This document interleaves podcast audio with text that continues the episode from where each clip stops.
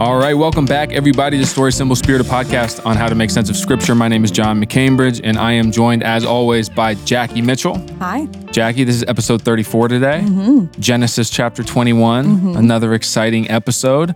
Uh, it's just me and you in the studio. You know, we we oftentimes shout out producer Jerry, but uh, for those of you who don't know, there's another podcast through our church called The Rest, Yeah. which is with with uh, uh, Joel, and the host of that podcast now is actually Jared, Yeah, he's not, who is producer Jerry, which can be confusing. but he's people. also host Jared, which is a different role. and now that he's the host, I don't think he wants anything to do with us. yeah, he left. He's big time timing us. yeah, whatever. Uh, so he just put his backpack on and is out of here. He just left. So if there's any technical problems, uh, Jackie and I, I guess, will figure it out. Which, by the way, I didn't know if you'd be here this week. I know. It was up in the air. so what was going on in your life? I'm a little sad. I got called for jury duty, which most people hate and dread. that I've really been looking forward to. I've always wanted to do jury duty. And you were excited about it. Yeah, I just think it'd be like a cool experience. I was like really ready. And this is the the fourth day now that I've been like on call. Yeah. And they just email me every day. You don't need to come in today. That is so sad. Let me come in and solve a crime, please. I thought I thought maybe you I thought maybe you like did like the jury interview and you were too excited about yeah. it. you're like, no, they haven't even outta here." interviewed me. I would. I might. I need to like tone down my eagerness if I get called and I'm in that interview and they're Yeah. like, "Well, she's way too into being on the jury. There's something wrong here." She thinks she's Sherlock Holmes over here. she's got like a crime. cap and like a magnifying glass she brought. It is kind of like the audacity of the state of Ohio to think they can solve crimes without you. Right. What are they doing? That's crazy. I yeah. I guess all of the Are cases you on are you on call for two weeks? I am. All right. So you still there's still a chance. I still have a chance, and I'm praying. Yeah. And I'm praying for it. I would have had to do a solo pod today. I know that would have been bad. Because you know, other people on staff were like, I'll fill in for Jackie. And I was like, no, no, no. Too many people say that. I say. No, no, no, no, no. We're not doing that, guys. We're not doing that. And so here we are today. Like I said, Genesis 21, we're finally going to meet the promised seed. Yeah, big day. We've Well, been talking we've about been, this for weeks. I I know months even. We never thought it would come. Neither did neither did Abraham. Yeah. Well, we had a clue, but yeah, Yeah, I mean, if you're reading the story, you know, in order, you you, you really weren't sure. that's true. and so today, Isaac, who's been promised for years, is finally going to be born. We're going to see that. Mhm. Uh, and before we we go into a recap, give us a rating and a review on whatever platform you listen to this podcast on, and share it with a friend or a family member. Mm. Okay, just just you know, if you enjoy this podcast, send it send it to somebody that you love, somebody that you think uh, this would be helpful for, uh, because we are really moving through the Bible, and so We really are. we're like in the twenties now in these chapters. This is like we're, we're crazy getting, stuff. We're getting through it. All right. So uh, when we talk about Isaac, uh, we also have to talk about Hagar and Ishmael, right? Mhm. Because Abraham has a son, yeah, Ishmael, through Hagar, yeah. uh, the Egyptian slave, which we talked about a while ago. And so give us a little bit of a recap in Yeah. terms of how that's all gone and, and where we are in the story. Yeah. So God promises Abraham that um, a couple things, but that he's going to be the father of many nations, right? And Mhm. so that's going to happen with a child. But Abraham and Sarah don't have a child. Right. Um, they've never been able to have children. And, you know, the, they kind of take matters into their own hands. Sarah Mhm. has this servant, Hagar. Yep. And she says, Well, why don't you sleep with my servant Hagar? You can make a son that way, right? Mhm. So Abraham does. And sure enough, they have a son. That's Mhm. Ishmael. But Hagar also kind of rebels against them. I mean, she's not happy that seemingly this is her I mean, this is her child, but Right. it seems like Abraham and Sarah get to do with him what they want. Yeah. You know. Yep. So so she tries to run away. She flees. She goes into the desert. God intervenes. God comes in, says, Hey, you need to go back. You need to submit, go Mhm. back. And so she does. And so they've been living kind of Ishmael's like what now, like 13, Yeah. maybe something like that. Yep. Um, so he's ready to basically start a family. Mhm. Um, so that would tell you that at least to some degree, he's going to be the seed. I mean, this may be what Sarah and Abraham thought. This is what they were hoping for is that Sarah couldn't do it. I know God promised this to us, but maybe maybe he didn't really mean Sarah was going to have a child. Maybe he just meant I'm going to have a child. So this was kind of like they're they're taking into their own hands. Yeah. Yeah, and it's kind of the way that the promises of God have seemed to work so far, Yeah. which is like, here's this kind of broad, nebulous promise. And it Yeah. seems unlikely, Mhm. right? And it gets clarified and specified along the way. Mhm. Uh, but but Abraham's 99 years old and Sarah is, you know, probably 90 years old. Mhm. And they've never been able to have children. And so he has a son, and this son is the age where he's going to start to produce this promised Yeah. seed, right? So Abraham is probably thinking that that's the that that's the child. He asked Right. God when God says, Right. I'm going to give you a son and he'll be an heir. Abraham's like, Well, can you use Ishmael? He's my son. Make him the heir. that sounds great. Yeah. So in Genesis 17, uh, Ishmael, who's 13 years old, um, it, in terms of practicality, this is the one that it seems like the blessings are going to flow through. But God appears and makes it clear that they're actually going to have a, uh, that Mhm. Abraham's actually going to have a son with Sarah. And that's going to be the promised seed. And Abraham laughs when he hears this. And then the next chapter, when God appears, uh, you know, with the two angels to Abraham and Sarah, he restates this promise. And Sarah overhears it and she laughs Yeah.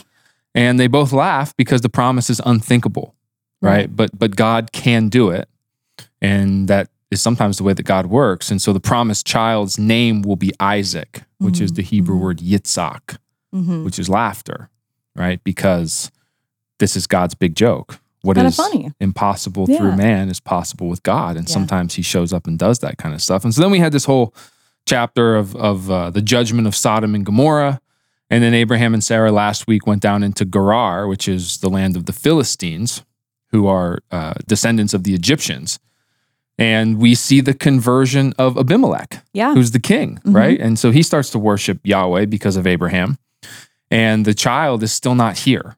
Mhm. So all this is going on, and you see the blessings flowing to to Abraham and Sarah, but the the promise itself is still outstanding. And so yeah. uh, today we get to that promise and how it's going to be fulfilled in Genesis 21. Big stuff. So let's go ahead and, and read one through seven. Now the Lord was gracious to Sarah, as he had said, and the Lord did for Sarah what he had promised. Sarah became pregnant and bore a son to Abraham in his old age, at the very time God had promised him. Abraham gave the name Isaac to the son Sarah bore him.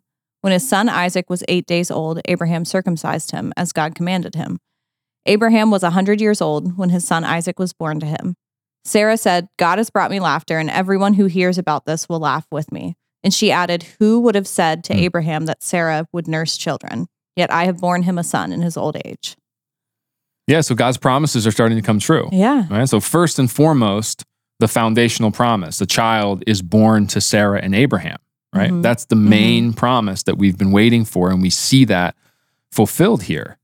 And so then secondly, the the child is born at the appointed time. Mm-hmm. which is what it says, uh, which you and I talked about a couple weeks ago. We think Yes. that that means springtime, right? Because there's this weird Hebrew phrase where uh, some of your translations will translate it more more literally or woodenly, and they'll say uh, when when the angels appeared and they say at at the time of life, Yes.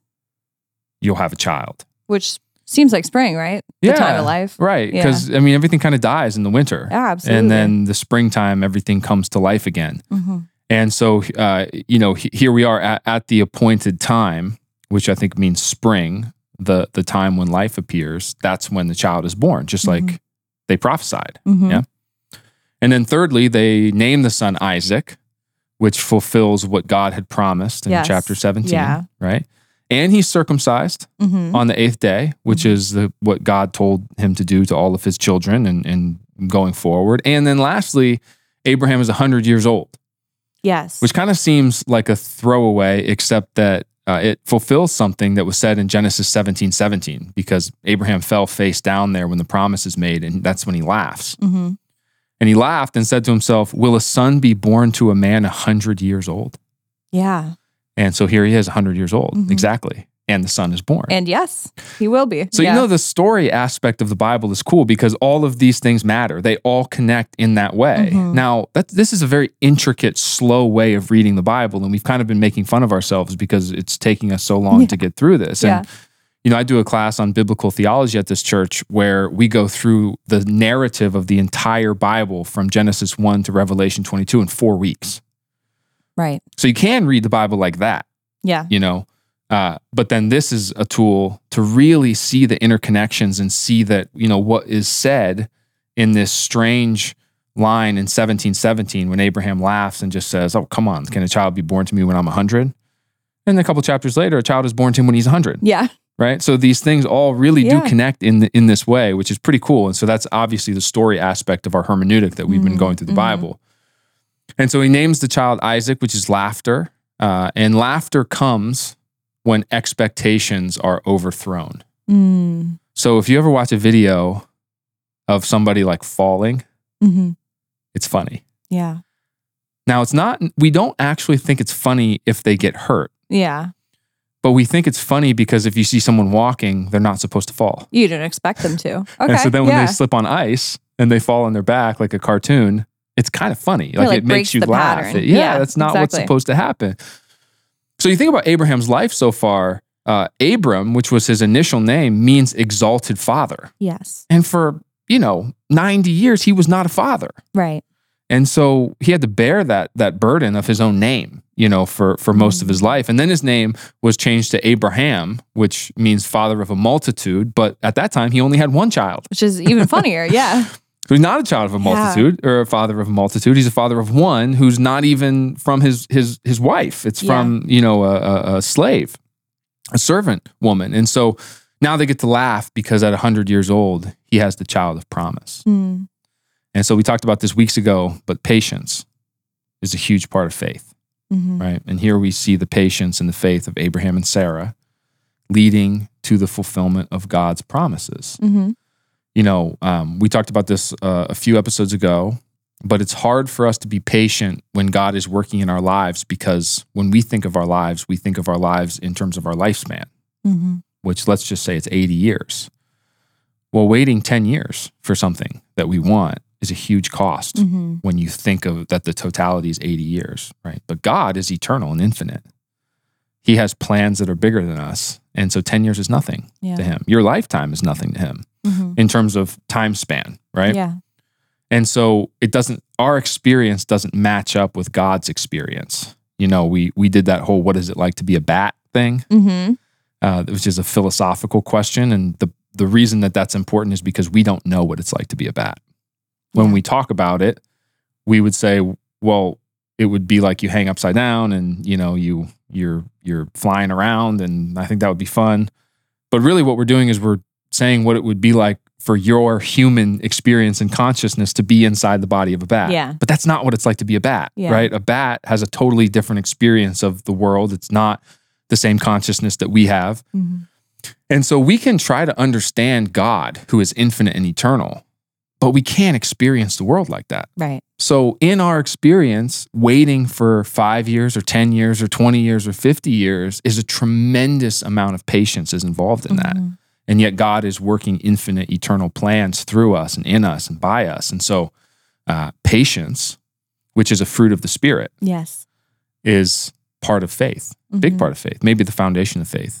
And so um, when we think about the fruit of the Spirit being patience, we think of like, if someone interrupts you, are you nice to them or do you Yeah. snap at them? Yeah. But I don't think that's exactly what the fruit of the Spirit being patience really is. Yeah. I think it's about It's like- waiting. Long suffering. Yeah, waiting and trusting God Mm. because He's moving in your life and, and you don't know what pace He's supposed to move at. You know what you want. Yeah, that's true. You know what Right. you would like God to do. Doesn't mean God's doing that. Yeah, because God is working in you and through you for something much bigger. And, Yeah. and- yeah. That's good. But here now, the child is here. And so that Mhm. patience has been exercised, that faith has been shown. And so the question now that they have Isaac is what about the other child? Yeah. What about Ishmael? What about Ishmael? How's this going to work? What's this going to look like? And so let's do eight through 10. The child grew and was weaned, and on the day Isaac was weaned, Abraham held a great feast. But Sarah saw that the son whom Hagar the Egyptian had borne to Abraham was mocking. And she said to Abraham, Get rid of that slave woman and her son, for that woman's son will never share in the inheritance with my son Isaac. Spicy, Yeah, definitely. right? Protective, mama bear type stuff going on here, Yeah. right? Interesting because she came up with the idea. Ah. to- she's the one who just who, who yeah. suggested this idea. Which is very interesting because we do that a lot, don't we? Yeah. So she said, Hey, I can't have kids. You should sleep with Hagar. So Abraham does it. Right. And then she's like, Get that woman out of here and her son. Why? She's going to take the blessing. Yeah, It's crazy. yeah. we oftentimes make decisions in our lives and then we end up not liking the Yeah. decisions, right? But we hardly ever get mad at ourselves for yeah. them, she's, right? yeah. She's mad at Yeah, Abraham She's sort of Hagar. mad at. Abraham, sort of mad at Hagar. Uh, but actually, you know what she's doing here. I think what what we're going to see is that it's not it's not necessarily as um, mean spirited as Okay. it seems. Okay, Mhm. uh, but but that part of that is certainly going on here, right? Mhm. There's definitely now a rivalry Oh, for sure. Yeah. you know, uh, Sarah and Hagar. Uh, but this is so. This is kind of a mysterious passage. I think um, to be weaned is to be done with breastfeeding. hmm Right. So for a son, this is basically when the father becomes more involved in his life. Okay. Right. So we raise our children a little bit differently today, uh, but but you know, still, it's still kind of like that. Like, have you ever heard fathers say that they feel pretty useless for like the first year of their child's life? Yeah, they can't do anything like the mother does. Their child yeah. doesn't need them yeah. at that moment. yeah, that's right? true. And so, you know, um, uh, in terms of you know cultural cultural norms at this time, uh, when the child's weaned, then the father becomes involved in his life. For the first two years, the child has to stay with the mother because he's breastfeeding. Mhm. Right.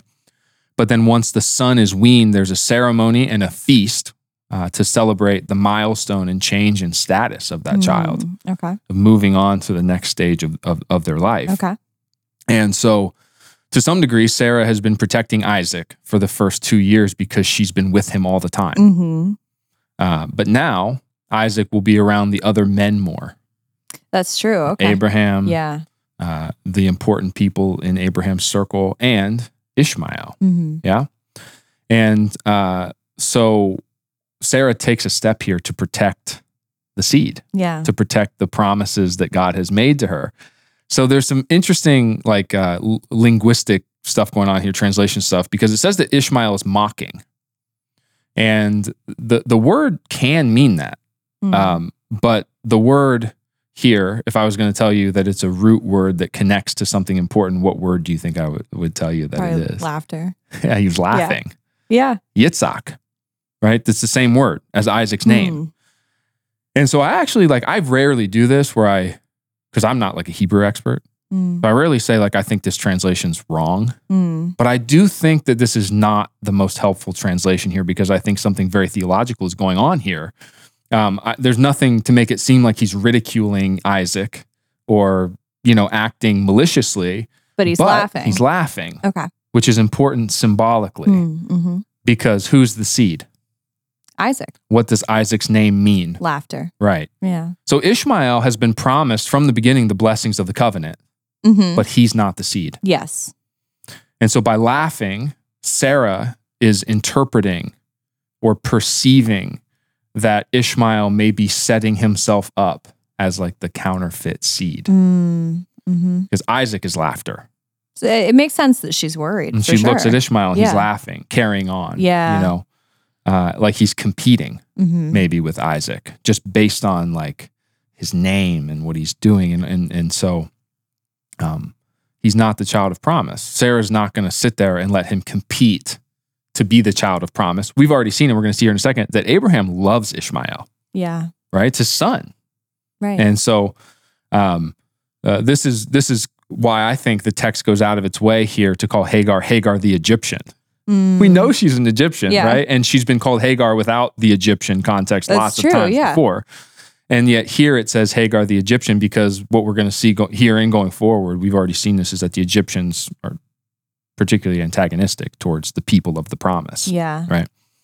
And so uh, Sarah is perceiving that here. Mm. Okay.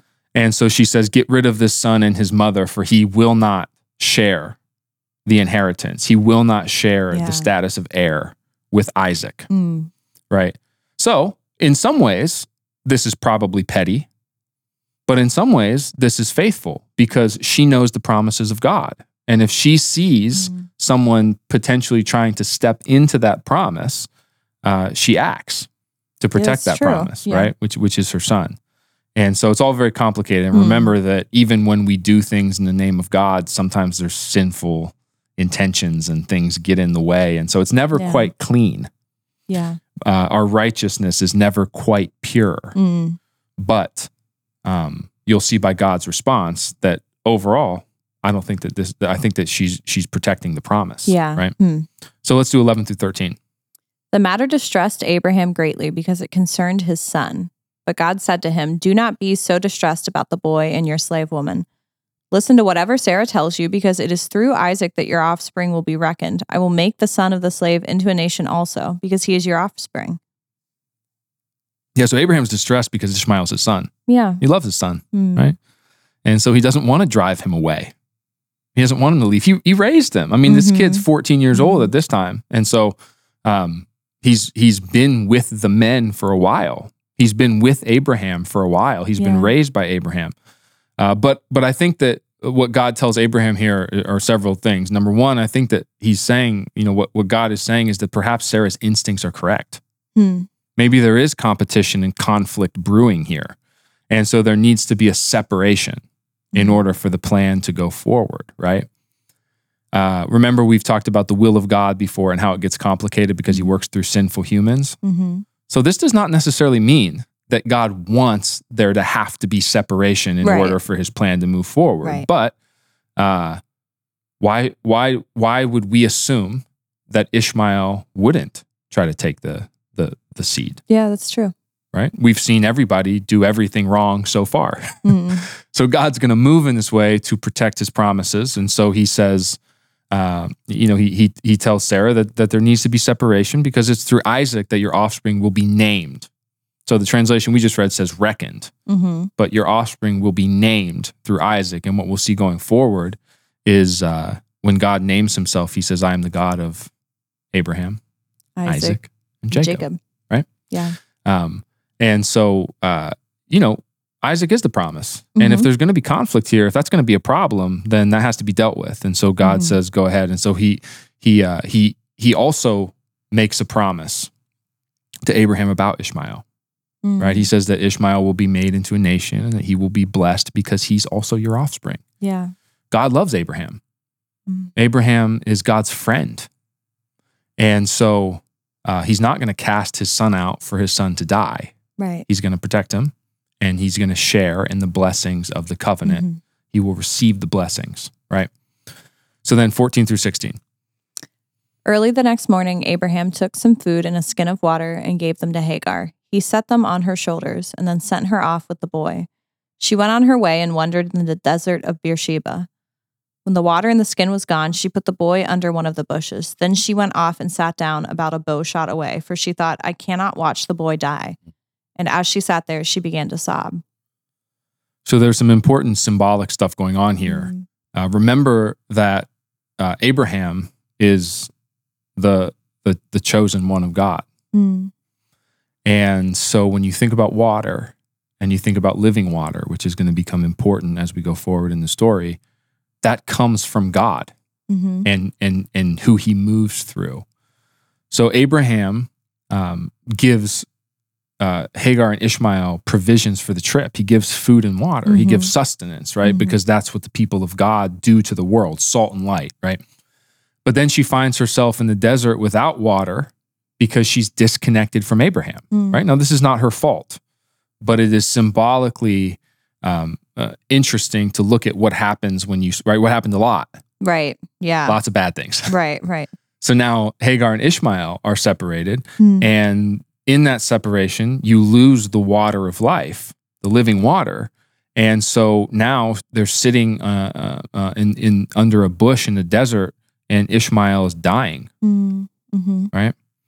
And that's because, to some degree, it shows what happens when you get removed from the blessings of God. Mm. You know, uh, and death is now upon them, and there's there's no more water. But remember that God made a promise, and God makes good on His promises, and God is gracious Mhm. and He loves us. And so let's do 17 through 21.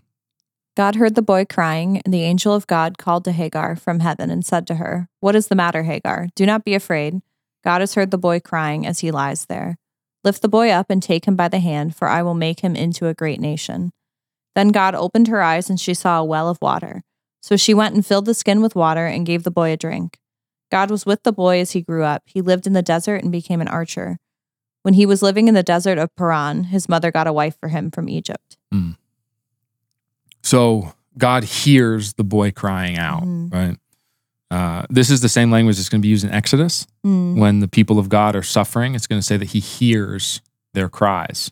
Is it the same as when the the cry of Sodom reached him, Yeah. Yep. like the cry of evil? Yep. The reverse of that. Okay. You know, the blood that cries out from the ground. Yeah. So I uh, Ishmael is dying. hmm And so, in a very real way, his blood is crying out from the ground, Yeah, that's right? true. And so, uh, God hears him like he's going to hear his people and those he makes Mhm. promises to.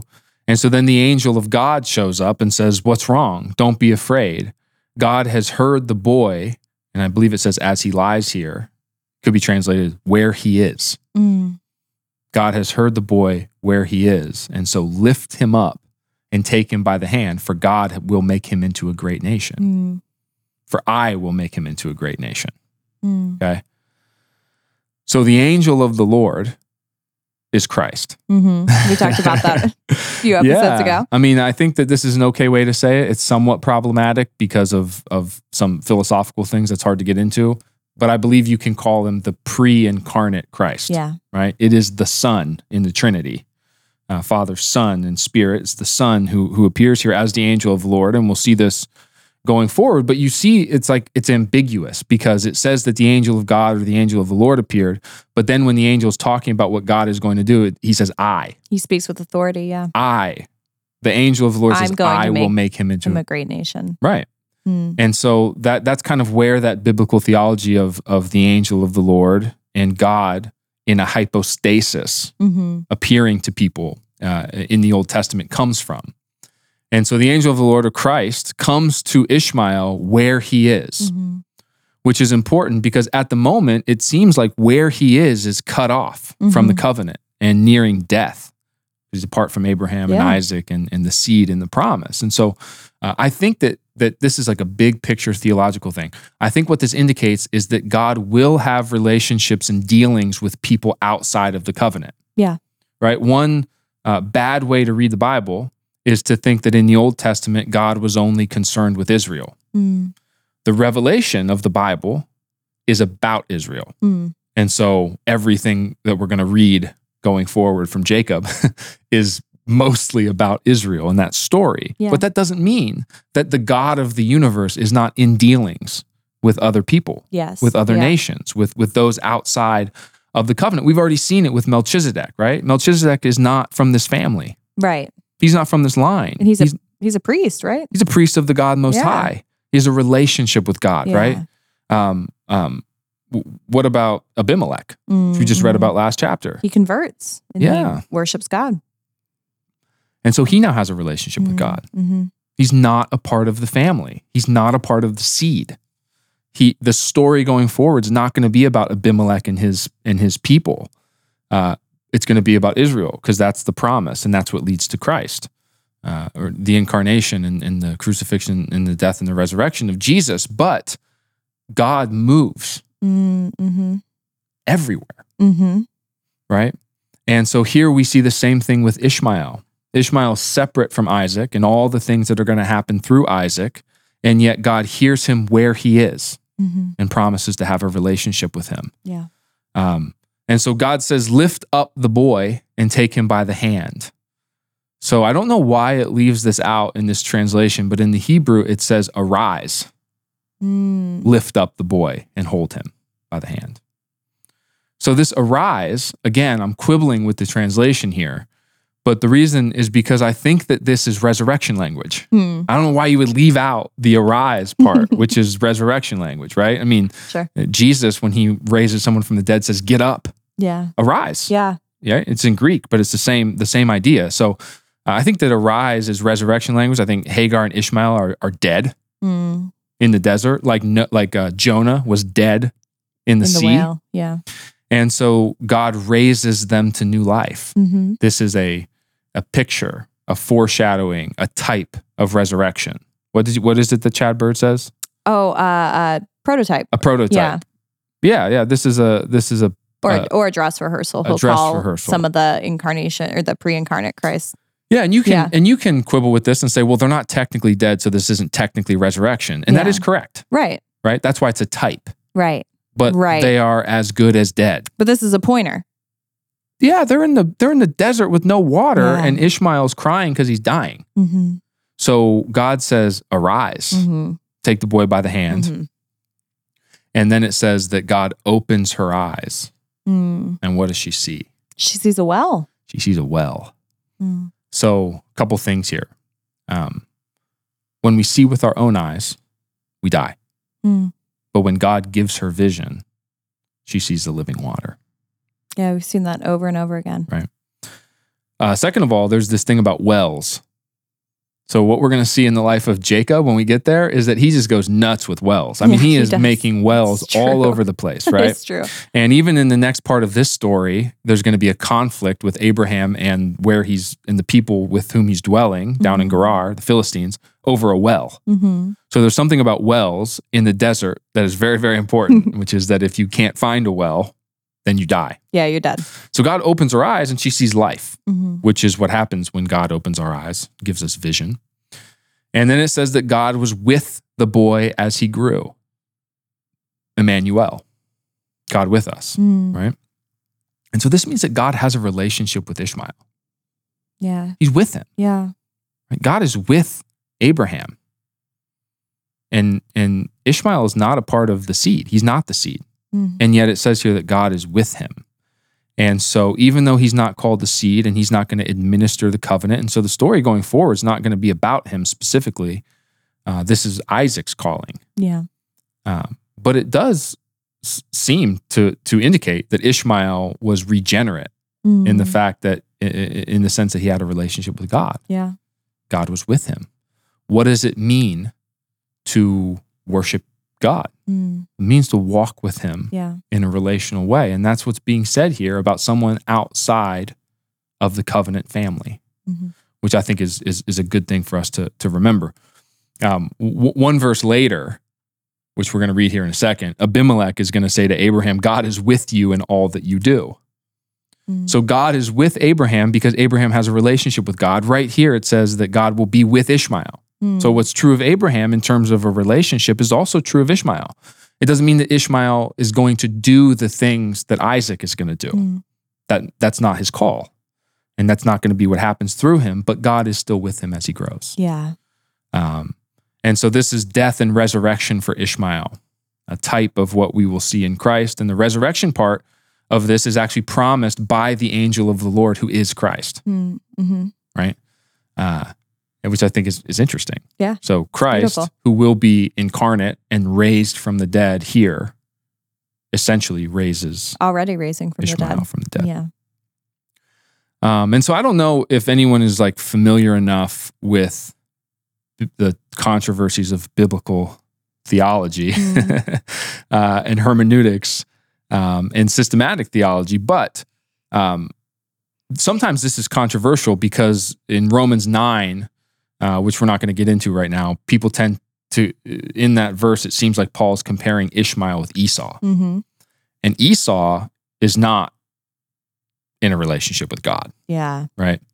So um, Esau, which we'll see later, uh, never grows, never shows conversion and repentance. Yes. Yeah. He never encounters God like this. It's never said that he's given water by God like this. He never moves from death to life like this. And so I think that they're separate stories, right? hmm I think that they're different. Different things are happening here. Ishmael has a relationship with God. That's what it says, Yes. and he is promised blessing through God. hmm And so um, let's do let's do 22 through 24.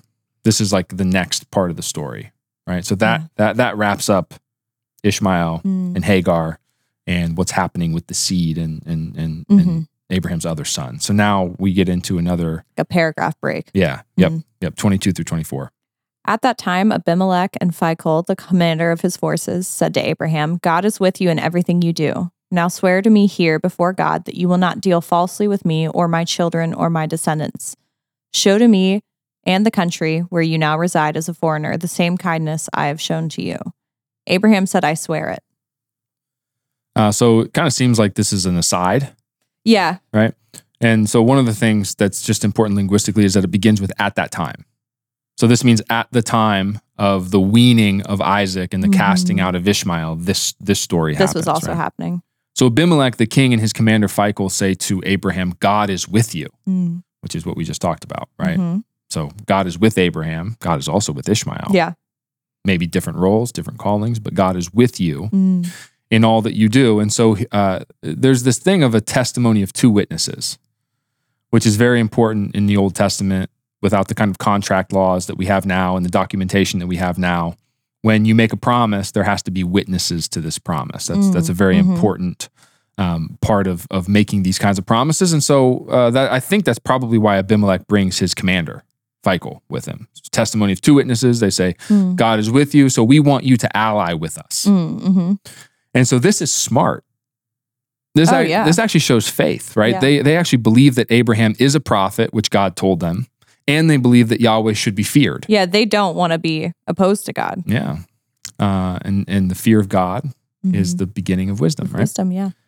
So Abraham swears, but what we're going to see here in a second is that there's a little bit of a controversy, and then Abimelech and Phicol want so badly to be allied with God that they insist on having a covenant ceremony with Mm, Abraham mhm. here in a second.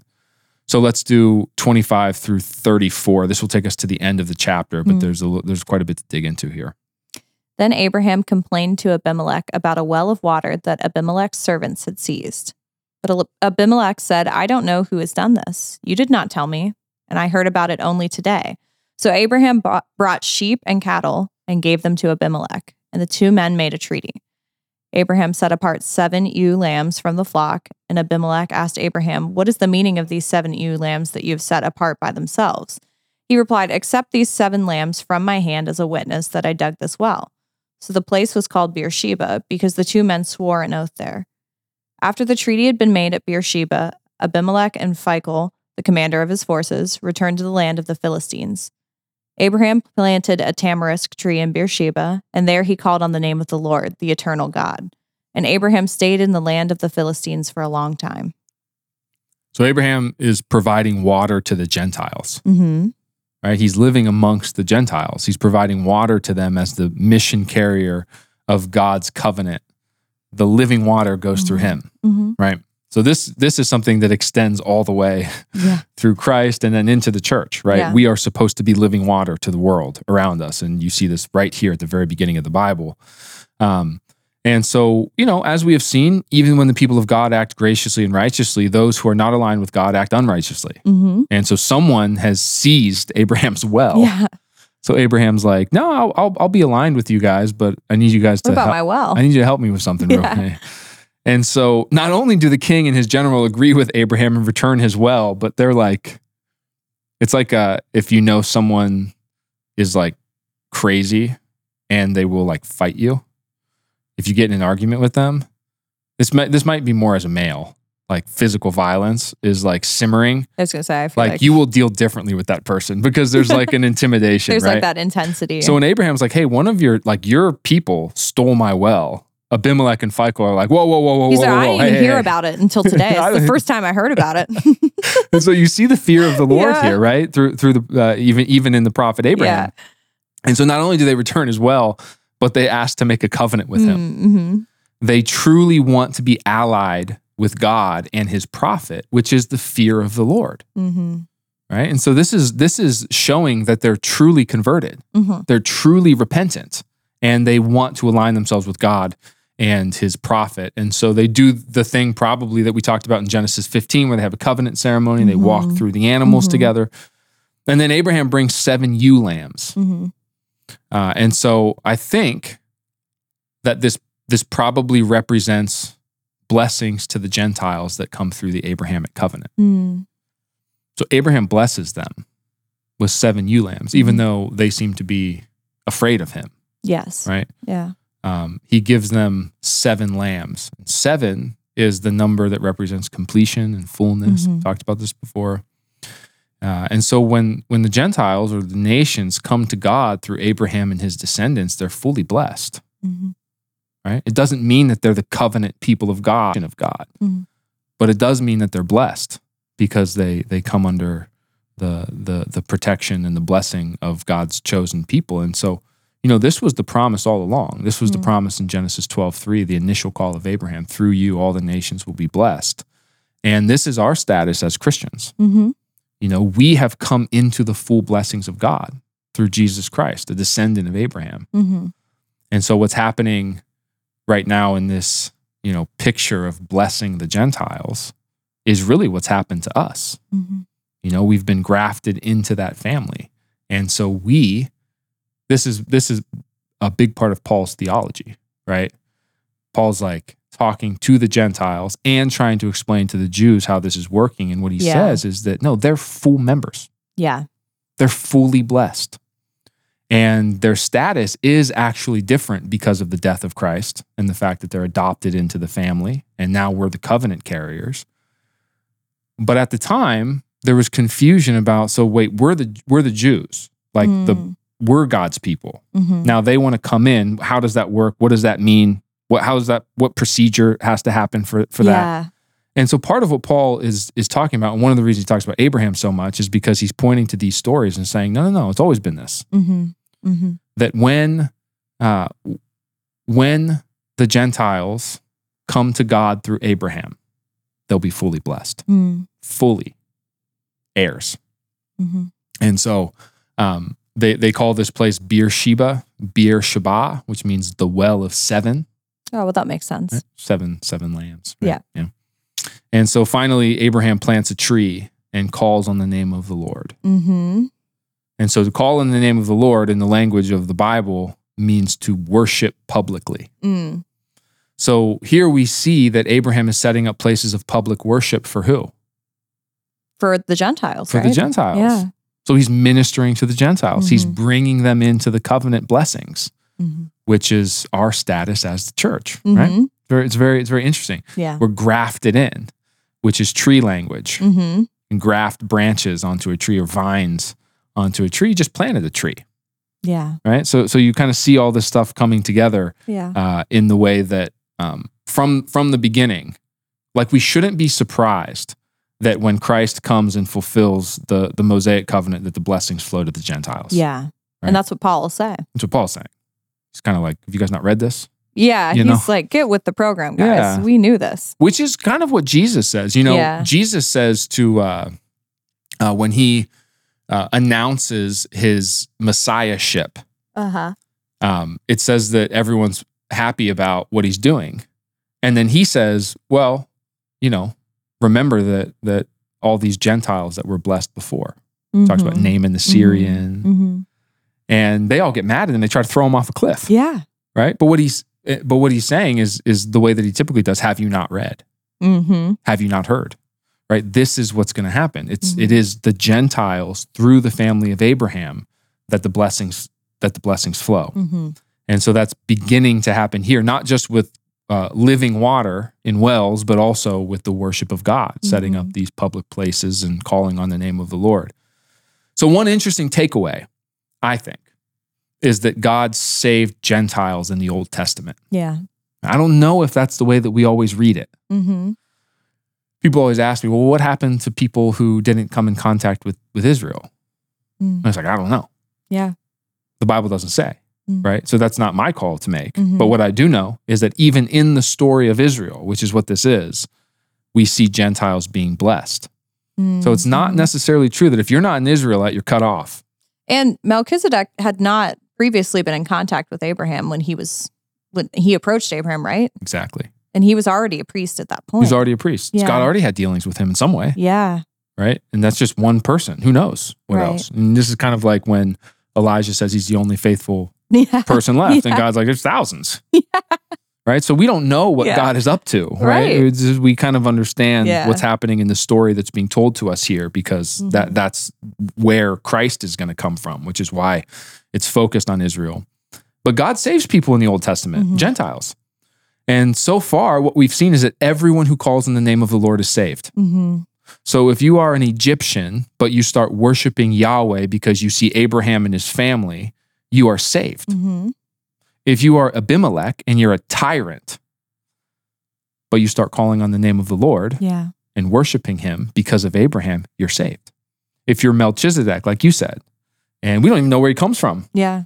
but he worships Yahweh, he's saved. Mm-hmm. And so none of these people are Israelites, right? We're going to see a story later about Naaman the Syrian. He's a convert.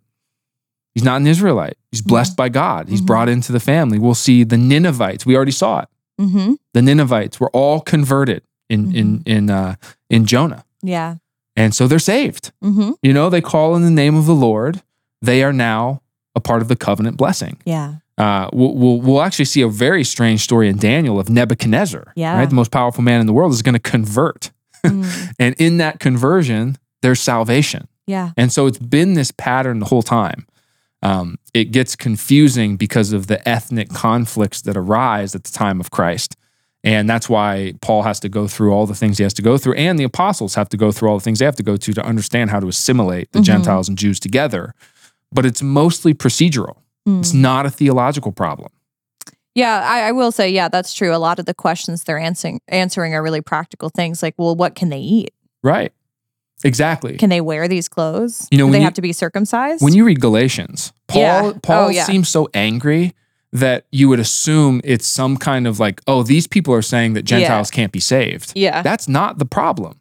The problem is they're saying they have to be circumcised. yeah, they're, they're like, okay, I get that they're saved, but that guy's not circumcised. What do we do about Exactly. that? Exactly. Yeah, That is what Paul is so angry about. yeah, Right? If you are a Hebrew, if you come from these people, you know these stories, mm-hmm. then there is no way that you're surprised mm that the Gentiles are saved through Israel, hmm right?